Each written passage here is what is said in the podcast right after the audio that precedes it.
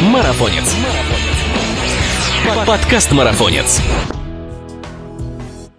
Спонсор сегодняшнего подкаста – Магний Диаспорал 300. Судороги ног мешают улучшить спортивный результат? Магний Диаспорал 300 при спазме икроножных мышц. В любое время, в любом месте один стик-пакет раз в день. Магний Диаспорал 300 для твоих побед. Подробнее о препарате вы можете узнать на официальном сайте diasporal.ru. Перед применением необходима консультация специалиста.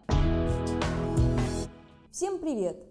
Это подкаст «Марафонец». Здесь мы обсуждаем бег и спорт на выносливость, тренировки, экипировку, соревнования, мотивацию, другими словами, все, что делает нас сильнее, а жизнь активнее – и с вами его ведущая Мирова Ася. В этом выпуске подкаста мы поговорим о таком завораживающем и в то же время ужасающем формате забега, как многодневная гонка. Суть такого соревнования в том, что участники бегут дистанцию просто немысленных размеров, но поэтапно, останавливаясь и ночуя на том пункте, в который пришелся, собственно, финиш очередного отрезка. Это одновременно облегчает и усложняет задачу, так как приходится собирать себя и настраивать морально на преодоление несколько раз подряд, вместо того, чтобы сразу махнуть, скажем, 100 миль разом. Такие гонки полюбились атлетам по всему миру и воспринимаются ими как мини-приключения. В принципе, в нем, да, все продумано, все организовано командой организаторов. Вам нужно всего лишь оплатить участие, собрать огромный баул сменной одежды и бежать в свое удовольствие. Казалось бы, в России мест для таких гонок просто пруд пруди. Однако организовать такое приключение просто огромный труд. Да и с логистикой и турбазами не все так гладко у нас. Поэтому подобные мероприятия можно пересчитать просто по пальцам. И об одном из них, самом горячем, рельефном и стильном, описала кого-то бодибилдера, мы поговорим с организаторами Краймия X-Run, легендарной многодневкой в Крыму. Голос Фани Петрова вам уже знаком, он недавно звучал в нашем эфире. Второй гость еще не знаком, но сейчас мы это исправим. Итак, Илья Цыганков и Ваня Петров на связи. Ребят, привет!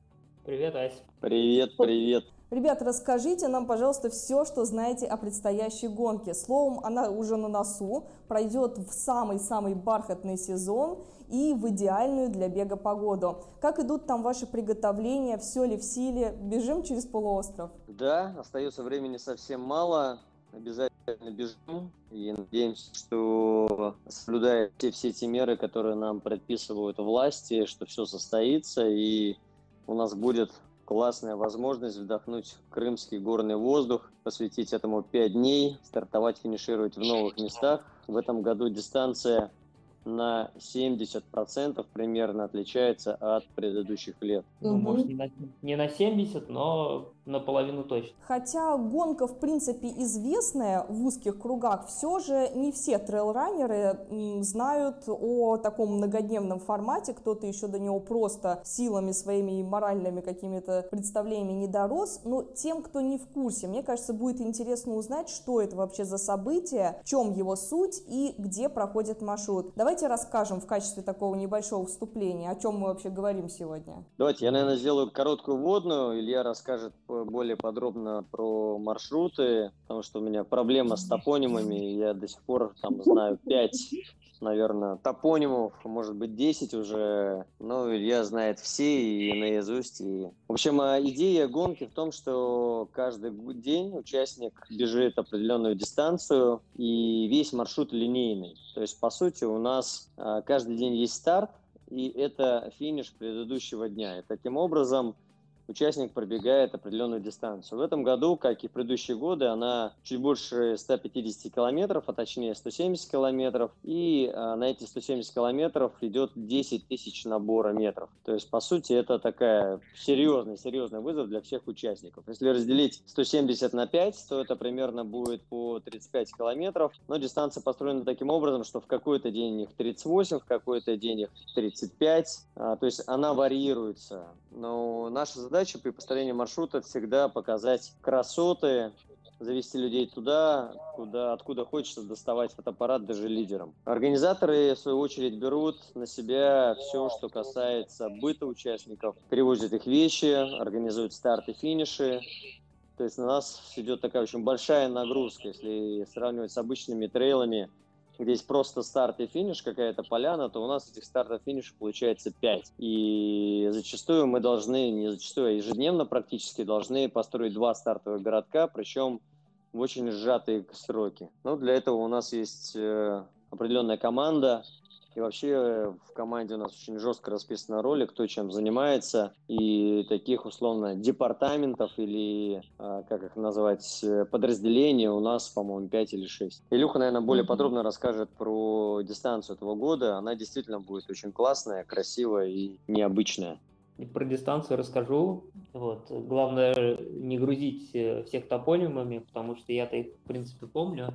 Вот, но не все их воспринимают, к сожалению, или к счастью. А в этом году мы впервые делаем гонку на 5 дней. Все 5 предыдущих раз гонка была в 4 дня. В этом году мы решили сделать каждый день покороче, но в сумме подлиннее. Точнее, как бы не 4, а 5. Поэтому в сумме получилось примерно так же, но на 5. Стартуем мы в Алуште. А, первый день посвящен э, такому массиву горному, как э, Гимерджи. Вот, мы бежим вглубь континента, в сторону Симферополя, точнее, в сторону небольшого деревушки Перевальная, через северную Демерджи, южную Демерджи, Тырки-Яйлу, Долгоруковскую Яйлу и ну, в общем, через интересные и красивые места, через такие места, куда э, люди, туристы приходят в долину привидений, через гору Оленга по, по интересным красивым местам. Второй день э, мы бежим обратно к морю, из Перевального обратно в Алуш через э, массив Четырдага. То есть это с другой стороны от Ангарского перевала через э, платы заповедная, заповедный массив Четырдаг. Тоже красивые места. Вот лично я хоть и знаю топонимы, но там ни разу нет. Мне еще предстоит для себя открыть это прекрасное место. То есть я ее видел там много раз со, со всех сторон, но никогда поверху не гулял. Угу. Вот. Э, третий день э, мы бежим, в принципе, практически знакомым нам маршрутом из Алушты в Гурзуф. Э, очень надеюсь, что через плато Бабуган-Яйла и через высшую точку Крыма, Роман, если там никаких, никаких проблем с заповедником у нас не будет, вот, и все будет, как мы договаривались, то мы пробежим через высшую точку Крыма. А, так, это третий. Третий день финишировали в Гурзуфе. Четвертый день в принципе, уже классический, и тем, кто бегал э, к Раме X-Run, э, это как бы, ну, знакомый маршрут. Вот. Причем в четвертый день к нам присоединяется э, новый для нас формат, это Run 2, вот мы его назвали по аналогии с гонкой Трансальпайн, да, на которую мы ориентируемся. Это двухдневка. Соответственно, четвертый день это четвертый день для, четырехдне... для пятидневки и первый день для двухдневки. Классический маршрут э, через э, Партизанское, ущелье Учкош и Ванин любимый топоним. Ну-ка, Ваня, давай, скажу. Да, да, да.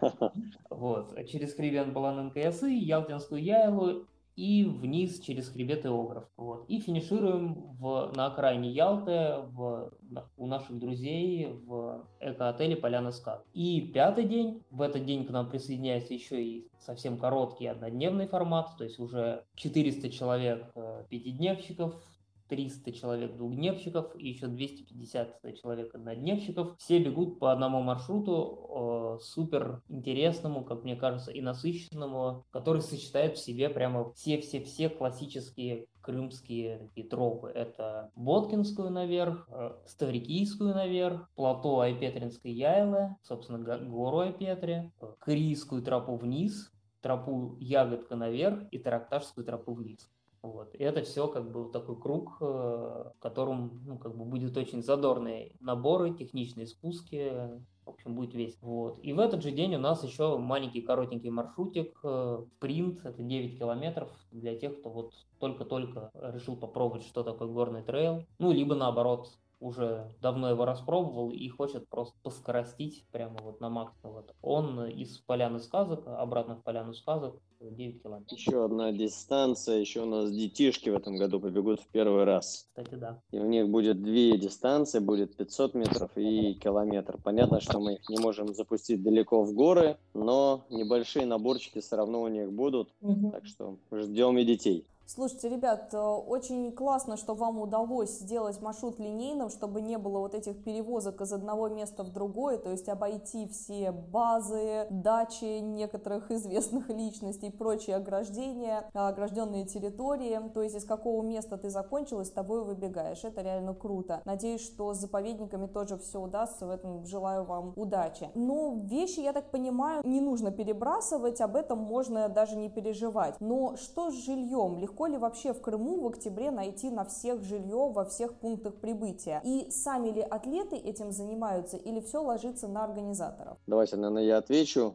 такой корк момент. Mm-hmm. Крым уникален именно тем, что он имеет огромную инфраструктуру. И каждый участник, в зависимости от своего, скажем, размера кармана, кошелька, может выбрать э, жилье, именно то, которое он хочет, то, которое он может. То есть можно жить э, на съемных квартирах и платить за это условно тысячу рублей, и можно жить э, в отелях, в новых отелях, э, там совершенно разных, от гостевых номеров до шале, коттеджных домов и все-все на свете. То есть этим уникален Крым, и, наверное, мы пока не можем назвать другого места, где можно провести похожего рода гонку с вот такой вот инфраструктурой, чтобы можно было раскрутить и маршрут и в одну, и во вторую сторону, и уйти в горы подальше, и в горы поближе. Этим, наверное, там, это прям изюминка Крыма. Mm-hmm.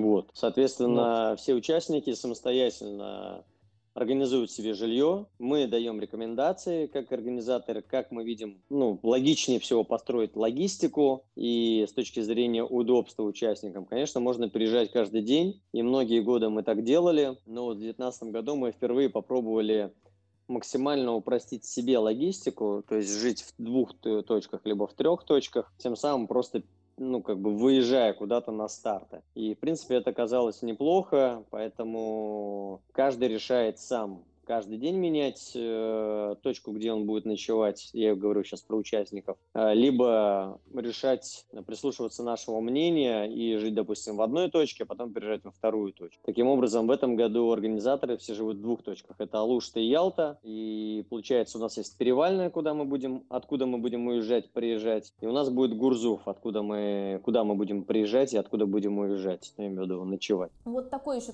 вопрос. А можно ли сказать, что какой-то из отрезков вообще легче, сложнее, даже не, не по километражу, а по набору высоты, по рельефности, по проходимости местам. Или каждый день а, предполагает довольно, довольно мощную работу от бегунов, то есть каждый день придется выкладываться. И какой отрезок вам кажется более живописным и захватывающим? Какой любимый у вас? С точки зрения дистанции, все дни они более-менее сбалансированы. Сейчас Илья меня поправит, но... Я прям вот не, я не могу выбрать какой день сложнее на самом деле. И точнее, какой Я день не могу, проще. да, да.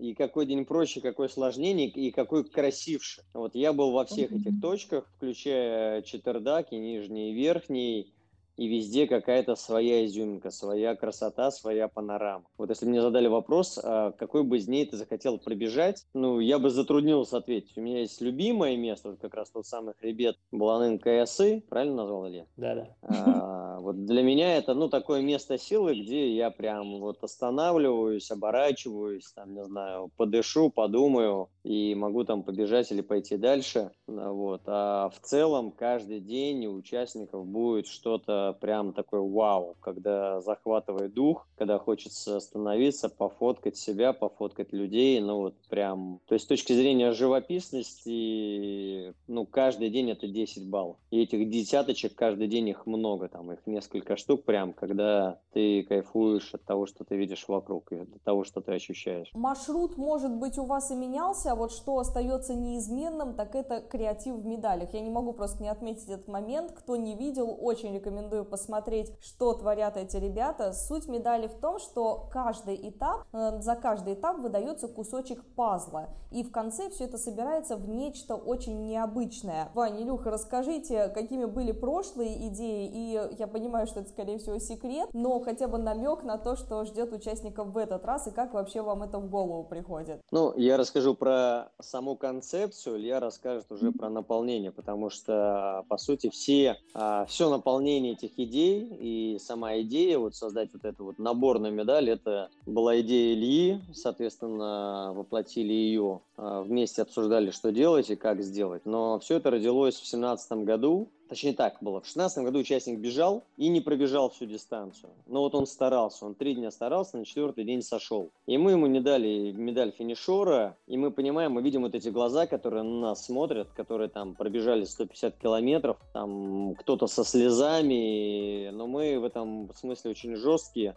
И мы не дали этих медалей. И мы не дали маек финишеров. И мы поняли, что здесь надо что-то менять, потому что когда человек работает там три с половиной дня, на четвертый что-то случается, и человек уезжает без медали, и здесь даже не факт, что он получил что-то, какую-то медаль, он должен получить какую-то награду. И это не просто медаль, это то, куда он там вложил свои силы, здоровье, эмоции – то есть это некое напоминание о том, что он пережил. И тогда мы подумали, что надо сделать что-то, что получают все в любом случае. И таким образом родилась первая медалька, наборная. А, здесь Илья расскажет про трансформацию этих медалей, как они там были, переходили из года в год и рождались идеи. Но смысл такой, что первый день участник получает ну, какое-то основание, и потом каждый день получает за преодоленную, преодоленную дистанцию какую-то следующую часть, и она вкладывается или там как-то прикрепляется к этому основанию. И уже в пятый день человек получает там заветного финишера, и может сказать, что вот я пробежал 4 дня, или вот в этом году будет 5 дней. Вот. Илюх, расскажи самом, про креатив. На самом деле в 2017 году была немножко не такая концепция. В 2017 году мы каждый день давали маленькую медалечку, вот, которые в, на финише в, в четвертый день вешались на большую, и получался такой ловец снов. Была глиняная основа, которая давалась только в конце на финиш. Вот. И на нее вешались э, вот, маленькие такие брелочки. Вот. Если помнишь, там эти... Да, да, да, да, да. Битая помню, глина. Помню. Дела. Еще а, как, еще как помню. Еще, еще как помню, да. Вот. А, соответственно, это было в 16 ой, в 17 году. В 18 году мы решили, что глина слишком хрупкая, и поэтому сделали медали из стекла. Но, но была другая идея, как раз э, э, основание выдавалось в первый день. Это был такой типа треугольника, в который э, снизу вверх э, добавлялись э, как раз кусочки пазла, которые ну, как бы символизировали каждый день стартом, финишем его. И, соответственно, последний уже как бы был заключительный, он создавал такую полную медаль. Нам это понравилась идея тем, что как бы, участник может фотографироваться каждый день с, ну, по сути, с новой медалькой. Вот, и ну, как, не с маленькой какой-то финтюлечкой, а с, уже с большой. В, в, в, это в 2018 году. А в 2019 году мы решили, что у нас как бы, серия проекта завершается, да, и э, я придумал такую как бы идею, что мы делаем как бы основание из металла, а на него на магнитиках прилепляем э, кусочки, вот эти пазлинки дней, э, которые символизируют, ну, из разных материалов, которые символизируют отсылку такую дают к материалам, из которых были сделаны медали в там, 2015, 2016, 2017, 2018 годах. То есть это было стекло, это был э, акрил, это была глина и дерево. Все вот эти вот 4, э, 4 дня, 4 материала, 4 стихии, они как бы использовали. Илюха, можно я подчеркну, что все эти магнитики, ну, понятно, что мы детальки где-то заказываем каждый раз, сами это не делаем, но это все, по сути, ручная работа. Все детали практически это ручная работа. А самое главное, это магнитики, которые помнят весь наш офис Smart Action, потому что надо было наклеить, сколько их там, четыре получается, да, четыре детальки, на каждой детальке по два магнитика, ну, где-то так, итого, да, итого 8 умножаем на 300, в общем, ну, да. надо было наклеить всего лишь 2400 маленьких магнитиков, причем это не просто наклеить, а там с ультрафиолетовой лампой, ну, в общем, такой да, процесс. Да. Как обычно. Вот. Ну и там, да, кубки так, в таком же духе. Но самые классные кубки, Илюх, ты так скромничаешь. Э, э, были из камней, причем все эти камни были принесены с каких-то вершин и привезены руками нашей команды. В частности, например, Артем Ростовцев принес прямо камень с Эвереста. И за первое место, по-моему, э, кто, кто у нас получил кубок с Эверестом, с камнем? А, его получил Головин и Ира Рачинская. Головин и Ира Рачинская, да. То есть два камня, вот у ребят стоят кубки, с камнями прямо, ну, можно сказать, с самой вершины Эвереста. Предвершинного э, гребня, самой вершины Артем сказал, что ну, пусть, пусть. Да, да, да. С 8600. Э, ну, все равно, немало, немало и достойно. Немало, да. вот. Э, надо сказать, что Ира Рачинская альпинист, помимо того, что очень крутой трейл-раннер, она еще очень крутой альпинист, и для нее это было прям ну, такое, она говорила, что это офигенно крутой подарок иметь в своей коллекции камень с Эвереста. Ребят, ну это просто невероятно, если честно, прям слушаю и улыбаюсь, потому что я чувствую прям, что в это вложена вся душа, и ради этого, ради этого стоит бежать этот забег. Но я думаю, для тех, кто еще интересуется и рассматривает эту гонку, присматривается к ней, волнует вопрос, конечно же, питания. Надо покушать хорошенечко до и после, до старта и уже на финише. Как с этим решается вопрос? У нас, опять же, мы поменяли концепцию в 2019 году. За основу мы брали модель э, гонки Transalpine Run, которая проходит в Альпах.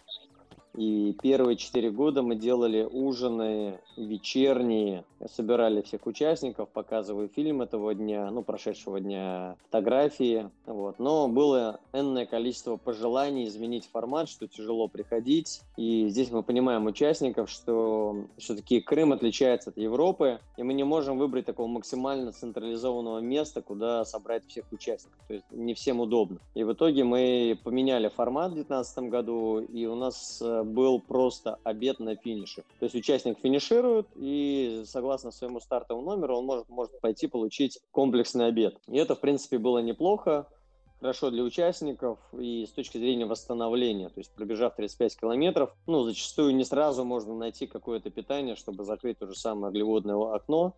Поэтому получить порцию с горячим супом, не знаю, там, с макаронами, гречкой, еще чем-то, ну, это, это было хорошо. И этот формат мы оставляем в этом году. Соответственно, то, что касается завтраков, ну, участники решают самостоятельно, где завтракать. Конечно, самое необычное это было, когда у нас была ультрадистанция, которая стартовала там в 3 ночи или в 5 утра. У организаторов завтрак был в час ночи. Это все помнят, кто был в тот год, в те годы а участники, соответственно, ну, завтракали где-то там в 3 утра. Но в целом никто не жаловался, все справлялись. Ну и, конечно, стоит отметить, что в конце всей гонки, это уже классика, мы делаем торжественное награждение с финальным ужином для всех. И что особо приятно, люди, которые были на разных айронменах, они подчеркнули, что айронмен тихо курит в сторонке по сравнению с тем, что делаем мы на этом вечере. Это так, погладила наше эго. В общем, кому голодную никто не впадет после, после финиша. Еще много обсуждений вызывает, конечно же, вопрос экипировки. Что брать, что надевать. Хотя в Крыму в октябре, в принципе, еще тепло, но когда попадаешь наверх, то меняешь свое представление по поводу курортной погоды. Впрочем, я вот только вчера ночью вернулась из Крыма и уже скажу там прохладненько так, особенно наверху, как раз-таки гуляла и по Еле, и по Димерджи, и туда на Четвердак залезла. Уже так, да, очень сильно прохладненько. Хотя в прошлом октябре чуть не сжарилась. Вот вопрос, э, как одеваться вообще, что брать-то с собой? Здесь вопрос простой. Во-первых, смотрим на погоду. Это раз, и одеваемся по погоде. А второе, имеем с собой обязательно ну, все снаряжение, которое мы требуем от участника. И если мы участника не увидим при проверке какого-то снаряжения мы будем проверять, его проверяем каждое утро перед стартом, то человек может быть дисквалифицирован. У нас есть две, две категории снаряжения, за которые мы можем оштрафовать на определенное время и можем дисквалифицировать. Но опять же, э, как мы говорили, когда разговаривали с Ирой Сафроновой про Архыз и в целом про горные старты, наша задача донести до людей мысль, чтобы они думали, что это не организаторы придумали и требуют непонятно, чтобы человек осознал, что это ему нужно в первую очередь для того, чтобы быть в максимальной безопасности в случае чего. И здесь, в принципе, разговоров уже все меньше и меньше, но вот я сегодня там под, подглядел в чат участников, опять же начинается вопрос, про куртку, и опять кто-то хочет там что-то схитрить, и наверняка будет нам доказывать, что у него куртка водонепроницаема. А мы ему точно скажем, что это не водонепроницаемо, а просто ветрозащит. Один из показателей водонепроницаемой куртки – это проклеенные швы, и это у всех производителей. То есть самый простой, скажем, а, признак понимания того, что куртка водонепроницаемая, это посмотреть на швы. Вот и все. Ну, вот. ну надеемся, что казуса в этом году не будет. Так, всех сомневающихся отправляем в прошлый подкаст. да? Как раз там это все обсуждалось, несколько раз проговорили, зачем нужны мембранные куртки, зачем нужны проклеенные швы, зачем нужно рекомендованное обязательное снаряжение, чтобы не было потом глупых ситуаций на старте, когда ты приехал, уже готовился, и тут тебя просто не допускают на дистанцию. А в Крыму бегать где-то, искать э, какое-то снаряжение не всегда бывает возможно, тем более в суете в такой. Угу. Это точно, и этот год просто показал с самого начала, что горы штука непредсказуемая, и начиная с э, событий в Китае, да, и заканчивая последним. Поэтому мы как бы можно говорить, что дуем на воду, но рекомендуем и требуем да, брать снаряжение с запасом. Если ты супер быстрый бегун и ты точно там проскочишь э, верха за 30 минут и не успеешь замерзнуть, да, ну, считай, что это контрольный груз. Вот контрольный груз, который тебя делает в таких же условиях, как и там тех, кто на этих верхах будет ковыряться по 2,5 часа. Угу. У меня позиция такая. Вот. Соответственно, что как бы брать, да, как бы, ну, люди, которые регистрируются на пятидневку, это все-таки уже люди ну, опытные. Я думаю, что прям новичков, которые вот с бухты-барахты, там, пробежав, я не знаю, 30 километров на Golden Ring Ultra Trail, пробегу-ка я 5 дней по 30, да, таких, я думаю, у нас ну, практически нет. Ага, Илюк, ты угадал прям мой следующий вопрос. Как раз-таки я хотела поговорить о вот этом моменте опытности. Мне кажется, важным будет еще обсудить вообще, кому подходит эта гонка. А то сейчас все так э, послушают про виды там красивые, да, это питание на финише, вечеринка в, в конце многодневки и ринуться регистрироваться. Энтузиазм и авантюризм это, конечно, хорошо, но мы говорим о пяти днях э, с таким приличным набором набором высоты. Тут надо здраво оценивать свои силы и вот какой должен быть тот человек, который достигает финиша всех э, пяти дней. На что рассчитывать вообще людям, которые регистрируются? Ну, давайте я отвечу. Те, кто пробежали тридцатку на Golden Ring, ну, смело можно зарегистрироваться на два дня. И в этом году мы сделали э, двухдневку, то, кстати, чего не было в прошлые годы. То есть это впервые у нас такой есть формат. Он как mm-hmm. раз ориентирован на тех новичков, которые хотят посмотреть, что такое горы, которые понимают, что 30 километров одного дня им будет мало. Вот, для них мы сделали два дня. И это формат очень классный в том плане, чтобы понюхать, по почувствовать, там, нравится мне, не нравится, готов я, не готов. Ну и уже в следующем году, например, бежать там 5 дней или 4 дня, что мы сделаем. Соответственно, кто может бежать 5 дней? Но я бы говорил так, что человек, который бегает бегал марафоны не за 6 часов, да, ну хотя бы там за, не знаю, 4-4,5 часа. И тот, кто был в горах, знает, что такое горы, знает, что такое набор. Ну, то есть тогда можно пробовать 5 дней, с учетом того, что мы старались сделать максимально лайтовые или максимально возможные временные лимиты для участников. И опять же, этот год более доступен, скажем, чем предыдущие годы, потому что у нас нету ультрадистанции. То есть та ультрадистанция, которая была там 60 километров, 65 километров, один из дней – она, конечно, пугала очень многих выходить на старты, причем это горная дистанция, это не там, по полям побегать или по лесам в Подмосковье. Илюк, добавишь? Да, я хот- хотел добавить, что э, на самом деле в ну, то, как бы тот, кто попробовал там себя на как бы, ультре длинный, да, то есть на там 50-60 километров ты как бы пробежал ее, могут спокойно регистрироваться на, на наши 5 дней. Э, это другой опыт, совсем другой да, но при этом, в отличие от э, длинной горной ультры, здесь э, можно сойти, в принципе, да, как бы после 30 километров спокойно. Не то, что сойти, да, есть возможность передохнуть и решить для себя, я хочу продолжать или я не хочу продолжать. Вот.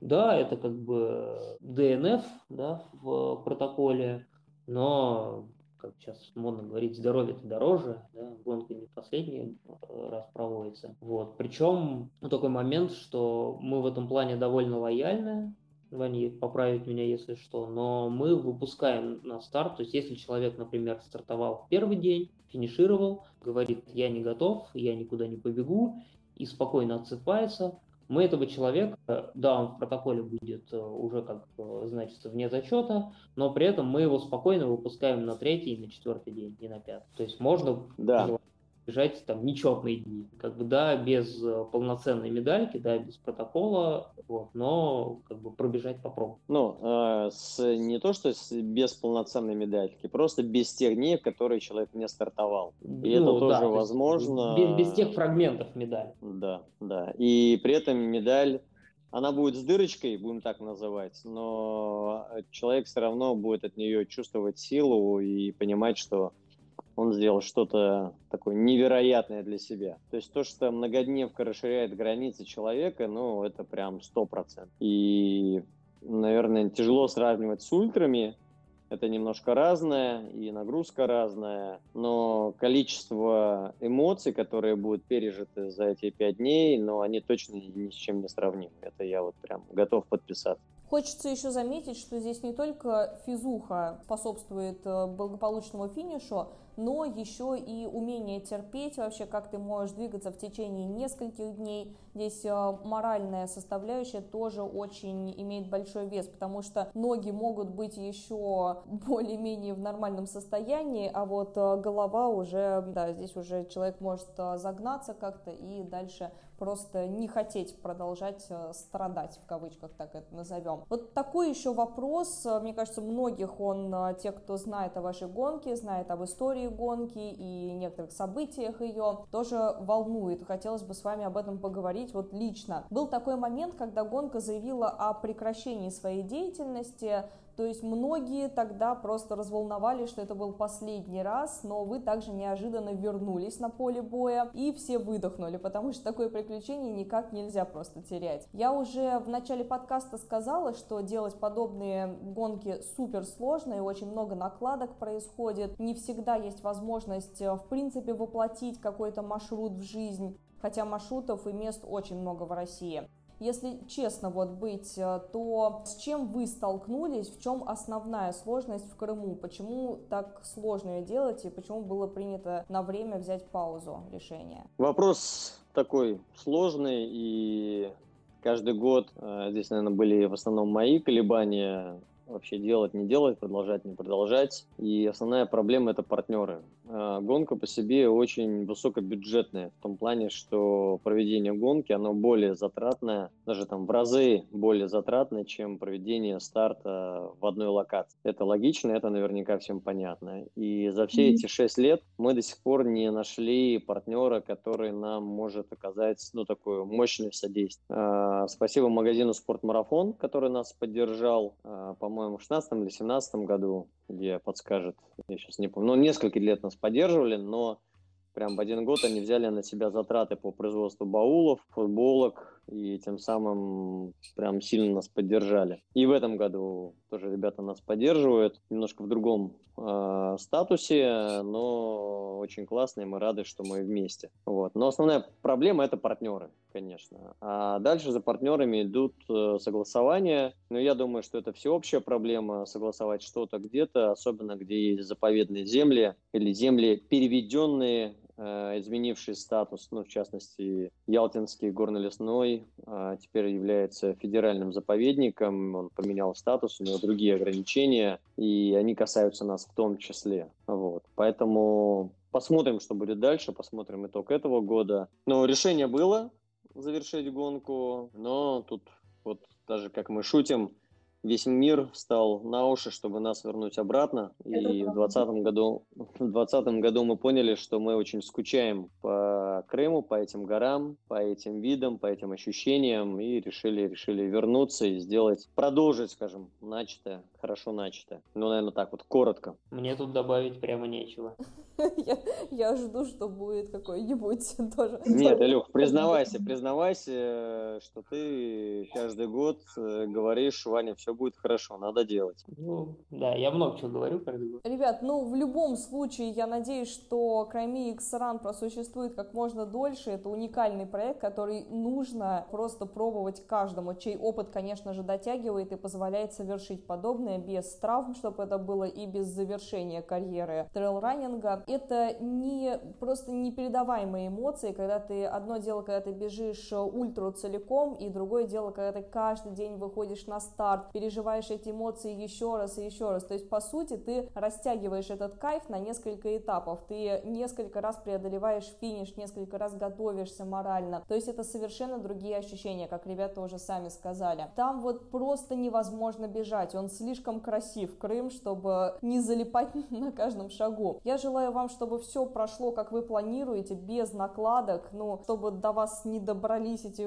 ограничения, которые сейчас повсеместно просто, а, тем более, да, в Крыму там еще своих приколов много. Вы очень крутые, дарите сообществу просто уникальный беговой опыт, развивайтесь и ни в коем случае больше так не делайте, больше не сворачивайтесь. Хорошо, обещаем, что будем развиваться, посмотрим в каких направлениях, и, конечно, да, да, я еще раз подчеркну, и те, кто сомневались, если вы сомневаетесь, ехать или не ехать, то однозначно ехать, потому что, ну, неизвестно, когда и где что будет в другой раз, и то, что там у нас на гонке уникальная атмосфера, и она какая-то, не знаю, магическая, волшебная, это факт. И пережить пять стартов в течение пяти дней, это совершенно разное, нежели выйти один раз на ультру и пробежать 150 километров. Поэтому подписываюсь под своими словами, что вы получите удовольствие по полной и будете вспоминать мои слова, я думаю, на вечернем награждении в Ялте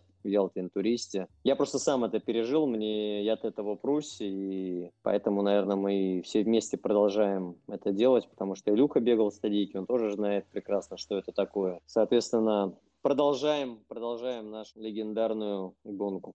Илья, вот к тебе вопрос. Я слышала, что, а, кстати, вот о формате, да, неизвестно какой будет. А, как-то ты проронил такую идею, что а, есть некая мысль сделать гонку более самостоятельной, более такой автономной. То есть это более будет похоже на беговой какой-то поход, когда вот все именно с палатками, с собственным жильем, и все вот это организовывается самостоятельно. Как эта идея еще в голове живет и или слишком будет сложно? Она живет, она живет, да, тут как бы ну, все, в принципе, упирается в математику, с, с одной стороны, да, и в логистику, транспортировку. Вот. На самом деле идей по формату, по его развитию много, я креативщик чертов, вот. поэтому, да, мне приходится иногда там убеждать Ваню и команду а давайте попробуем вот так. Вот. Где-то это срабатывает, где-то мне говорят, нет, давай оставим все как есть. Мы еще не...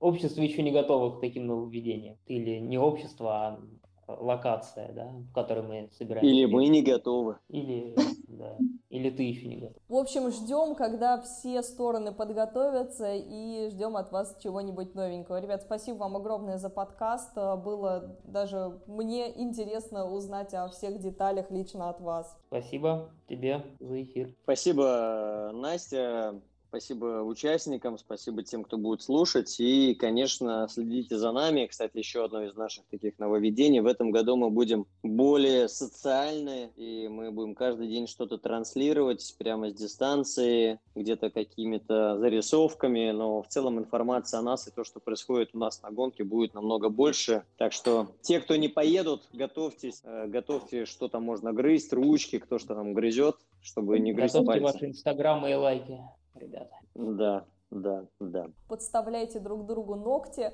В общем, ребят, э, следите за новостями и, конечно же, за нашим подкастом. Подписывайтесь на нас на всех платформах, на которых вы нас слушаете. Ведь впереди еще столько интересных тем и гостей. Пока! Напоминаю, что спонсор сегодняшнего подкаста – Магний Диаспорал 300. Один стик-пакет один раз в день против судорог ног. Магний Диаспорал 300 для твоих побед. Перед применением необходима консультация специалиста.